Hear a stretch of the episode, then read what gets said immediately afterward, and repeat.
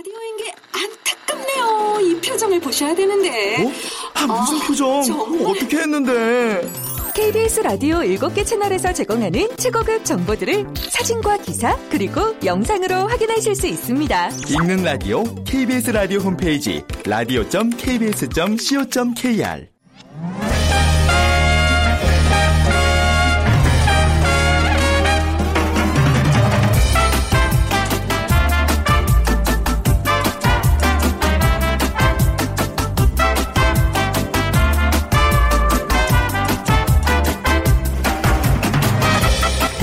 안녕하세요. 빅데이터로 보는 세상 아나운서 최현정입니다. 아, 연휴 잘 보내셨어요? 아마 연휴에 가족들과 함께 외식도 하고 나들이도 즐기셨을 텐데 이렇게 많은 사람들이 모이는 공간에서 간혹 눈살을 찌푸리게 되는 경우가 있습니다. 조용히 식사하는 공간에서 정신없이 소리 지르고 뛰어다니는 어린 아이들이 있을 때 그리고 그런 자녀를 방치하는 부모를 만났을 때 좋은 기분이 좀 예, 나빠지죠. 소란스럽기도 하고 위험한 상황으로 이어지기도 하는데요. 상황이 이렇다 보니까 최근에는요. 노키즈 존이라는 게 등장하기도 했습니다. 사실 좀 더 서로에 대한 배려가 있다면 굳이 언급되지 않아도 될 부분이 아닌가 하는 아쉬움이 남기도 하는데 찬반 논란이 요즘 아주 뜨겁더라고요.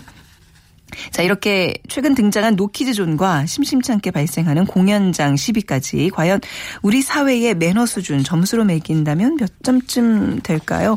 자, 잠시 후 세상의 모든 빅데이터 시간에 자세한 얘기 나눠보도록 하겠습니다. 그리고 이어지는 월드 트렌드 빅데이터로 세계를 본다 시간에는요, 어, 지난 주말 전 국민에게 1인당 조건 없는 기본 수입을 보장하는 기본 소득제 도입을 놓고 국민 투표를 실시한 나라입니다. 스위스로 떠나보겠습니다. 자, 그래서 오늘 빅퀴즈도 스위스에 대한 문제인데요. 자, 다음 중에서 스위스에 관한 내용이 아닌 것을 골라주시면 됩니다. 1번 요들, 2번 에펠탑, 3번 알프스, 4번 에델바이스. 중에 스위스와 관련 없는 거 골라서 저에게 보내주시면요. 오늘 당첨되신 분께는 문정아 중국어에서 온라인 수강권 드립니다. 휴대전화 문자 메시지 지역번호 없이 샵 9730이고요. 짧은 글은 50원, 긴 글은 100원의 정보 이용료가 부과됩니다.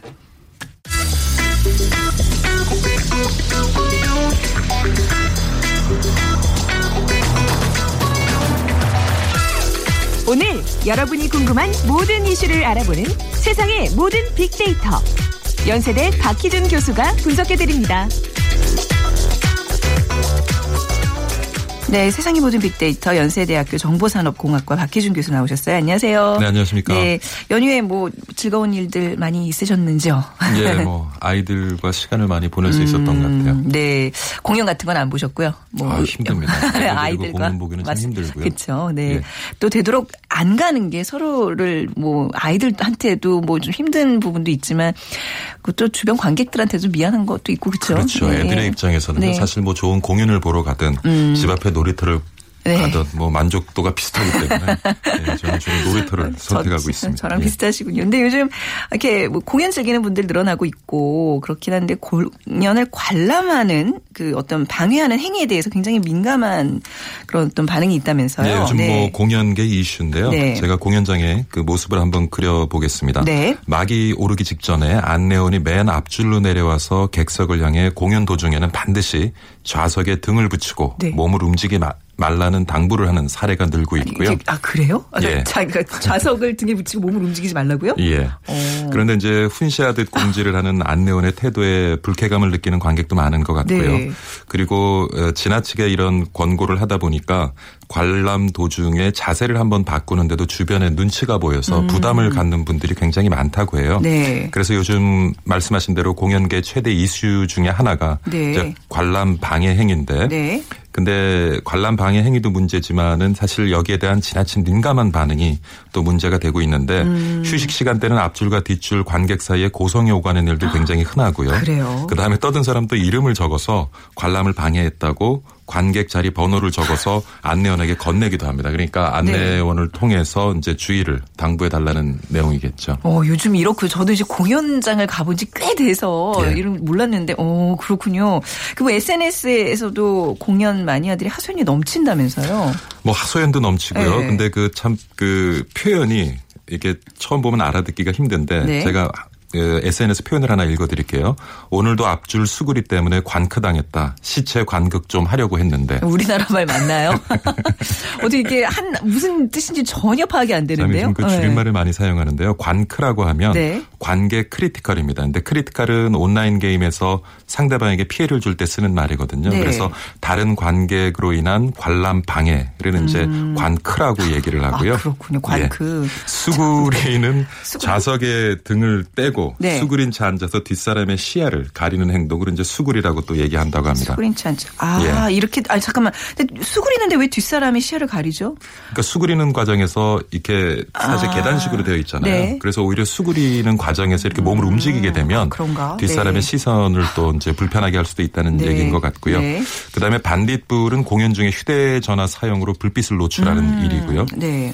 그리고 이제 조금 전에 에, 시체 관극이라고 했는데 네. 미동조차도 미동조차 하지 않은 채로 관람에 집중하는 그런 모범적인 관람 아. 태도를 이제 죽은 사람처럼 공연 관람에만 집중한다라고 해서 시체 관극이라고 얘기한답니다. 음, 그야말로 시체처럼 정말 꼼짝도 하지 않고 보는 게 예인 거예요. 지금 지금 추세가 그런 거예요. 그런 추세죠. 와 예. 정말 아니 물론 관람 예절을 잘 지킨다는 것도 굉장히 중요한 일이긴 한데요. 저 같은 사람은 공연 못 보겠어요. 저는 굉장히 많이 움직이거든요. 그리고 그렇죠. 쉽지 않죠. 영화 같은 거 보면 이제 옆에 사람한테 저거 어떻게 생각하면서 계속 대화를 좀 나누는 스타일인데 저는 이제 앞으로 못 가겠다는 생각이 드네요. 음. 대화를 나누는 건 진짜 좀 지양해야 될. 아, 그, 그러니까요. 예, 근데 못 참아요. 꼭 이 얘기는 하고 싶어서 꼭 이렇게 얘기를 건네게 되는데 뭐 조용히 얘기하면 괜찮겠지라는 생각을 했는데 이제 그것마저도 예. 굉장히 민감하게 반응하는 사람들이 많다는 얘기예요. 그렇죠. 네, 이제 좀 지나친 거 아닌가요? 그렇죠. 뭐 물론 네. 이제 관람 방해에 대한 이와 같은 지적들 때문에 네. 지난 이 3년 동안 공연 문화가 한층 개선은 되어졌어요. 음. 그래서 최근 공연 도중에 이제 휴대전화 벨소리가 들리는 예는 부쩍 이제 줄어들었고요. 네. 하지만 지금 말씀하신 대로 이러한 민감증이 지나쳐서 네. 그 자체가 이제 새로운 갈등 요인이 된다는 것이 문제인 것 같고요. 그리고 이제 좌석이 좁다 보니까 음, 네. 상대적으로 좀 몸이 몸집이 크다거나 저같이 이제 머리가 큰 사람들은 그러니까 교수님 예. 무슨 머리가 크세요? 의도하지 않고서도 뒷사람에게 방해를 줄 수 있다는 거죠. 그리고 네. 기침과 같은 생리 현상처럼 어쩔 수 없는 상황에서 또 기침을 하게 되면 눈총의 대상이 되기도 음. 하고요. 그래서 몸을 움직이다가 조금만 부스럭거리는 소리만 내도 네. 지적을 받는 일이 이제 많아지다 보니까 공연 중에 기침을 한 하지 않기 위해서 중간중간에 이제 암전 때 일부러 관객 여러 명이 헛기침 소리를 요란하게 내는 경우도 어, 뭐 비일비재하다고 합니다. 네.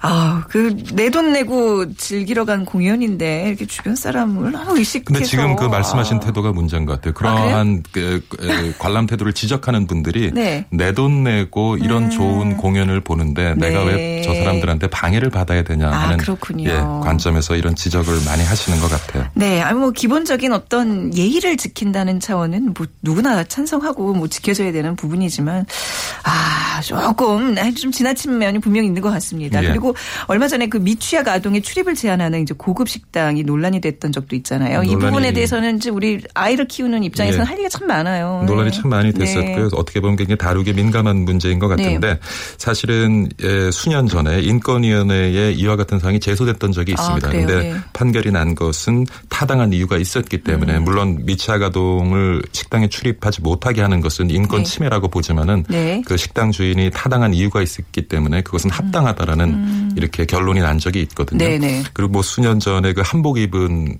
고객들은 아. 입장할 수 없다는 호텔이 있었고요. 네. 네. 뭐 여러 가지 논란들이 있는데 사실은 그 우리가 굉장히 어떻게 보면 이중적인 태도를 가지고 있어요. 음. 그러니까 내가 자녀를 데리고 갈 때는 뭐 이 정도쯤이야 사람들이 좀 관대하게 이해해주지 네. 않을까 하는 생각을 하지만 또 내가 자녀를 데리고 가지 않고 어, 고급 식당을 갔을 때는 내가 이렇게 비싼 돈을 내고 이렇게 좋은 음식을 먹는데 이러한 분위기에서 네. 또 아이들 떠들어오는 거 막 뛰어다니는 거에 대해서 방해를 받는다는 또 느낌을 갖는 것도 있고요. 근데 대부분의 경우 그 업주 입장에서는 어, 위험성 있잖아요. 아이들이 그렇죠. 뛰어다니면서 음식 뜨거운 음식을 나르다가 어, 또 고객들이 네. 또 이렇게 좋지 않은 일을 당할 수도 있고 뭐 이런 것들을 방지하기 위한 게 또 명분인 거는 같아요. 네. 그런 어떤 공공장소에서 아이들이 막 못 참잖아요. 사실 아이들이라는 존재는 이제 막 뛰어놀고 소리를 지르고 뭐 이래야지 이제 스트레스 해소도 되고 이제 그런 차원에서 조금 좀 관대하신 편이세요? 아니면 어때요? 그 저는 저도 네. 어린아이를 키우는 입장이지만 좀 부모들에게 일차적인 책임이 있지 않나 음. 그런 어떤 공공장소나 식당에서의 예절을 가르치는데 네네. 음. 우리가 너무 부족하지 않나 하는 생각을 해봐요. 그렇죠. 네. 예. 네. 물론 아무리 가르쳐도 아이, 아이들이기 때문에 실수는 할수 그러니까 있겠습니다만. 아무리 열심히 해도 안 되는 경우들이 분명히 있어요. 아이들의 본성이 그렇기 때문에. 그래서 요즘은 그냥 이런 식당 같은 데 가거나 이렇게 좀 어떤 좋은 공공장소에 좀 조용해야 되는 자리 가면 그냥 휴대전화를 스마트폰을 그냥 틀어주는 경우도 가장 많잖아요. 좋은 방법이에요. 거기 아? 몰입하면서 어. 이제 저도 되도록이면 이제 고급 네. 식당을 잘 안 갑니다. 아이들 네. 네, 그런데 네. 간혹 이제 약속 때문에 가야 될 아. 경우는 가족 동반해서 가야 될 경우는. 가서 이렇게 조용히 네. 이렇게 스마트폰을 틀어주면 거기 집중하느라고. 예, 돌아다니질 않는 것 어, 같아요. 흔히들 이제 왜 우리나라 좀 아이들이 좀 예의가 예. 없다 이런 얘기를 음. 많이 하잖아요. 해외 여행 다녀 보신 분들이 뭐 그런 얘기를 하던데. 그렇죠. 근데 저도 이제 보니까 외국 그 가족들 이렇게 식사하는 모습 보니까 똑같이 휴대전화 이렇게 꺼내서 아이들 스마트폰 틀어주더라고요. 그러니까 다 같은 고민들을 하고 있다는 그렇죠. 얘기예요. 예. 네. SNS상 에서의 사용자들이 뭐 예절, 매너에 대해서 어떤 견해를 갖고 있는지 재밌는 것이? 네. 제가 매너를 통해서 이제 연관 단어를 검색해 보면요. 음. 남자, 계산, 교육, 사회, 문화, 극장, 네. 택시 이런 단어들이 상위 순위에 위치해요. 아, 남자가 예. 밥값 계산하는 게 매너다 뭐 이런. 그러니까 대부분 우리 SNS 사용자들이? 네. 매너라고 하면 수평적인 관계에 있어서 특히 남녀 관계나 친구 네. 관계에 있어서의 지켜야 될 예절로 이해를 많이 하고 계신 것 같고요. 네. 그다음에 예절이라는 단어를 통해서 연관 단어를 찾아보면 여자, 어른, 직장, 상사 아, 요런 단어, 교육, 음, 네. 요런 단어들이 또 상위 순위에 위치하거든요. 그래서 어떻게 보면 매, 매너나 예절이 같은 의미이긴 합니다만은 에, 매너에 비해서 예절은 상하 관계에서 음. 네. 음. 나이가 어린 사람들, 지위가 낮은 사람들이 윗사람에 대해서 네. 지켜야 될 어떤 태도, 요렇게 이제 많이들 인식을 하고 계시는 것 같아요. 네. 근데 중요한 것은 매너도 그렇고 예절도 그렇고 교육이란 단어가 음. 모두 상위 순위에 위치해 있습니다. 결국 다 이게 교육의 결과물이에요. 그렇죠? 그렇죠. 네, 네. 결국에는 사실 예절 매너라는 것은 상 대에 대한 배려고요. 그런 배려도 습관이거든요. 음, 네. 습관인데 결국 또 습관은 교육에 의해서 만들어져요. 음. 그래서 어 우리 아이들이 처음에 이제 자라면서 사회와 상호작용을 시작하는 그 시기에 네. 에, 예절에 대한 매너에 대한 교육을 우리가 좀 필수적으로 해야 되지 않나. 음. 그런데 이제 너무 공부만을 강조하고 있다 보니까 네. 그런 부분을 놓치는 게 참 아쉽죠. 그쵸. 네. 그러니까 우리 생활에도 보세요. 이렇게 문을 들어가고 나가면서 뒷사람을 위해서 문을 잠깐 잡아주는 배려. 아, 그건 참왜 우리 엘리베이터 다 닫혔어요. 네, 네. 근데 또 눌러요. 네. 그러면 들어오면서 죄송합니다, 감사합니다라면 네. 한마디 해주면 되는데 네. 굉장히 무표정한 경우도 맞습니다. 있고요. 네. 그리고 줄을 서가지고 쭉이 대기를 할 때 이렇게 뒤에서 대기를 하면 될 텐데 꼭 내가 그 용물을 보고 있는데 옆에서 얼굴을 들이밀고 제 뭐 개인 정보를 얘기하는 이런 걸 또 듣고 서 있는 그러니까 아직까지도 참 우리가 뭐 운전할 때도 많잖아요. 음. 그렇죠. 네. 지형이 익숙하지 않아서 좀 새치기를 할 수 없이 했을 때는 네. 손 한번 들어주거나 그렇죠. 음. 이렇게 비상등 한번 켜주면 서로 마음이 넉넉해질 수 있는데 그래서 그런 것들이 참 아쉽지 않나 하는 생각이 들어요. 네, 마음에 여유가 없는 걸까요? 아니면 지나치게 좀 이기적으로 이렇게 쭉 이렇게 살아온 과정들이 좀 그런 것 때문에? 너무 네. 이제 그러니까 이런 것 같아요. 그런 배려를 한 사람에 대한 무엇인가가 주어져야 되는데 네. 누군가를 배려하고 무엇인가를 지키게 되면 손해를 음, 손해라는 본다는. 인식이 강하기 그래요. 때문에 맞습니다. 예, 그렇지 않은 생각이 들고 요. 네. 운전도 마찬가지지만 처음에 무엇인가를 배울 음. 때그 기능뿐만 아니라 그 기능을 수행할 때 우리가 지켜야 될 매너 예절을 배워야 되는데 네. 사실 그렇잖아요. 우리가 운전면허 봐도 간단하게 필기 시험 보고 네. 그렇죠. 실행 주행 시험을 보지만 매너는 가르치는 격이 없잖아요. 음. 네네. 그래서 뭔가를 처음 배울 때 매너를 배우는 게 저는 굉장히 중요하다고 생각해요. 음. 방송도 마찬가지고. 그렇죠. 방송은 거의 매너의 끝이죠. 전 그렇게 생각해요. 항상 예의 있게. 음. 예. 자 오늘 뭐 우리 사회 매너 수준에 대해서 이렇게 좀 뭐 극장, 뭐 공연장, 식당, 뭐 다양한 곳에서 지금 이 논란이 되고 있는 얘기들 좀 이렇게 나눠봤습니다. 자 우리 앞으로 우리 교수님 오늘 말씀 예. 토대로 해서 음, 좀 매너 수준을 좀 높이는 그런 시간 계기가 좀 됐길 바랍니다. 오늘 말씀 잘 들었습니다. 감사합니다. 네, 감사합니다. 연세대학교 정보산업 공학과 박기준 교수와 함께했습니다.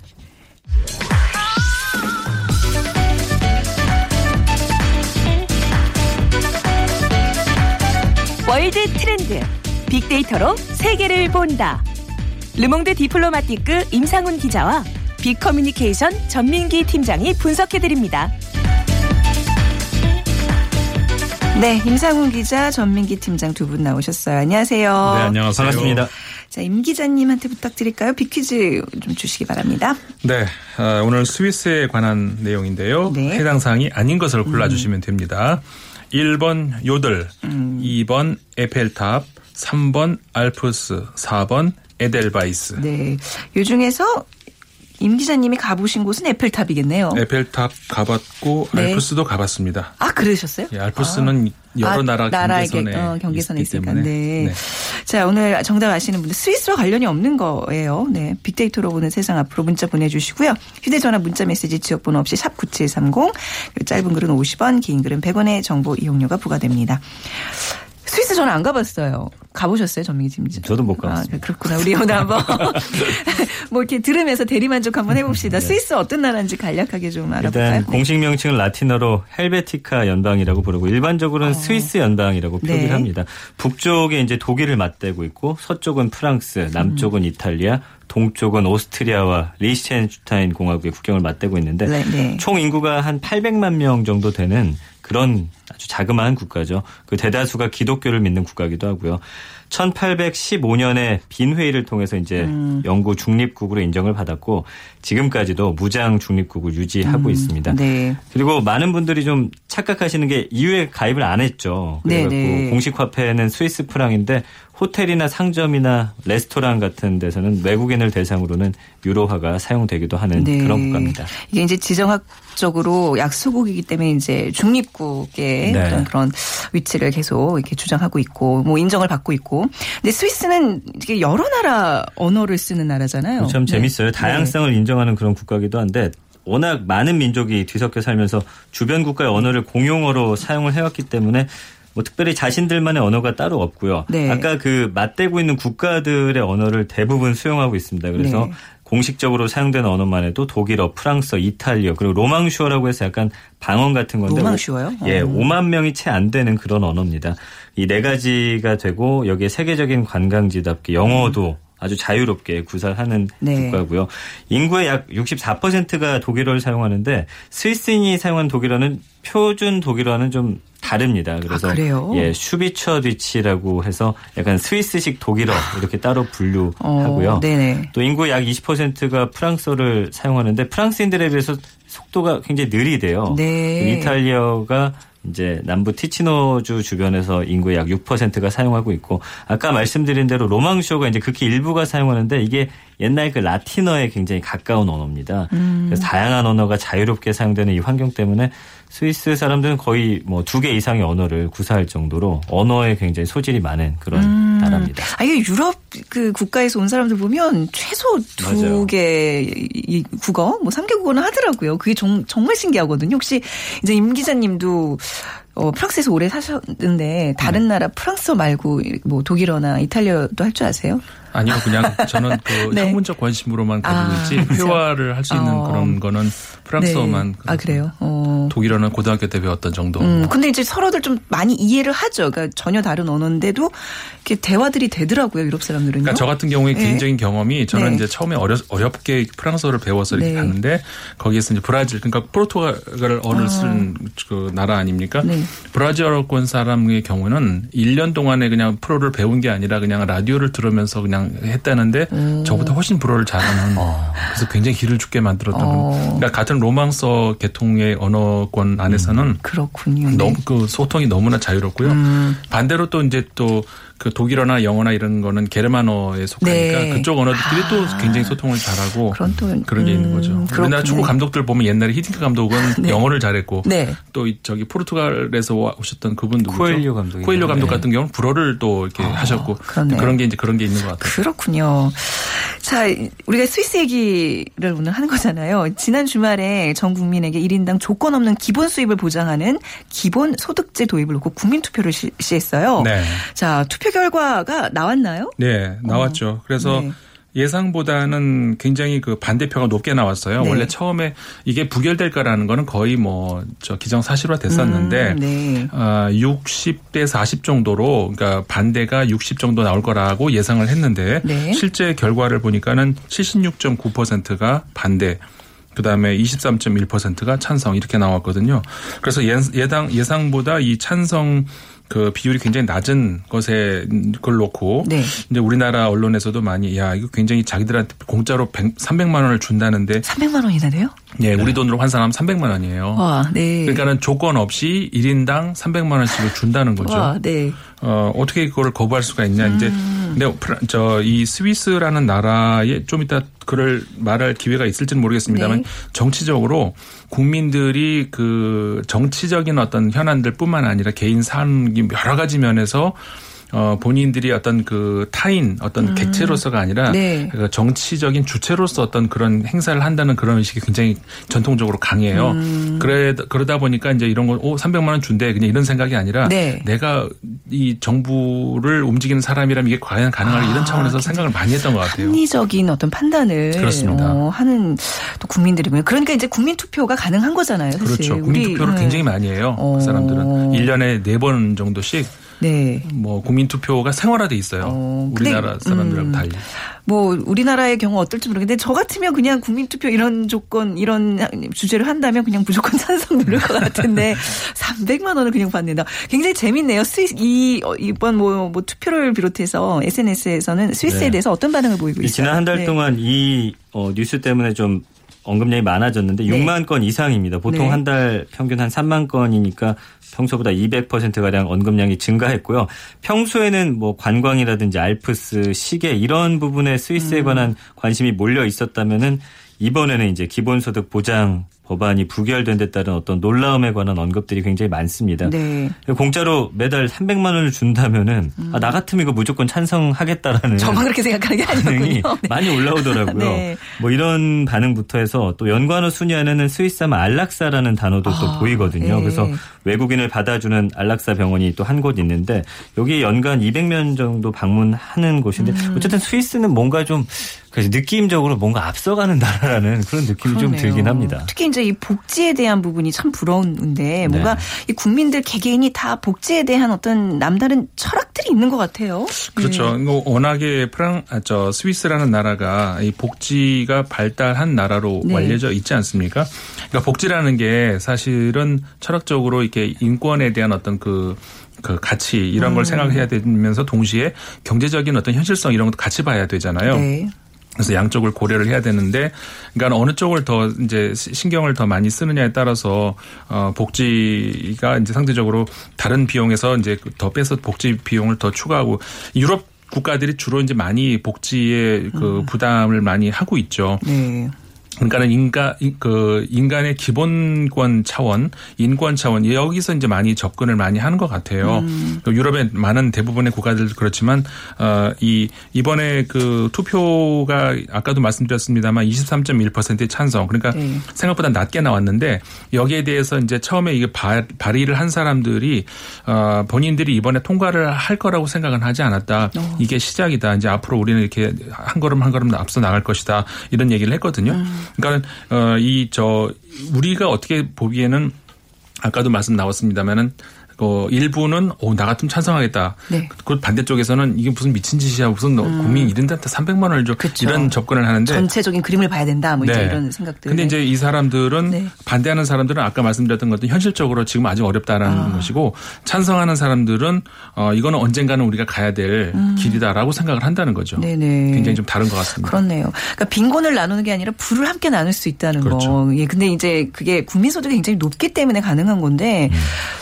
어, 그, 전 세계 1인당 국민 소득이 좀 높은 나라들 좀 짚어볼까요? 저 1위가 이제 룩셈부르크로 한 9만 6천 불 정도 되니까 룩셈부르크가 1위예요 예, 1억이 넘는 돈이고요. 2위가 이제 스위스입니다. 그래서 네. 한 8만 4천 불 정도 되고 와. 룩셈부르크와 달리 인구도 많고 나라도 큰데 네. 사실 평균적인 국민 소득이 이렇게나 높다는 건 정말 대단한 거고요.